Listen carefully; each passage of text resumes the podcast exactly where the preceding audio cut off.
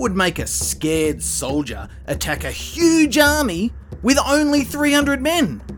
Why would someone disobey their king and risk getting eaten by lions?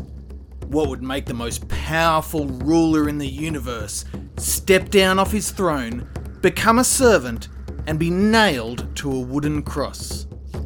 Well, all these people had something in common. They all believed in a God who doesn't just promise that he'll look after them, he actually does it. He keeps his word. He's faithful.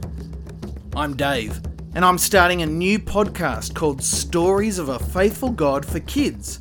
I'll retell the true stories of the Bible. There'll be battles and fake gods going to the toilet, and people being fed by birds. Empires will rise and fall, storms will be calmed, and someone will be vomited out by a giant fish.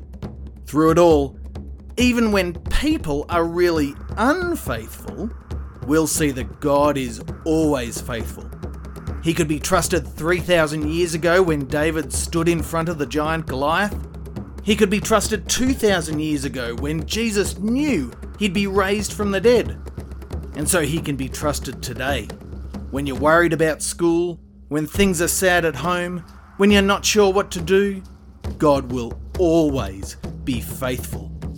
So join me on this weekly podcast as we discover stories of a faithful God for kids.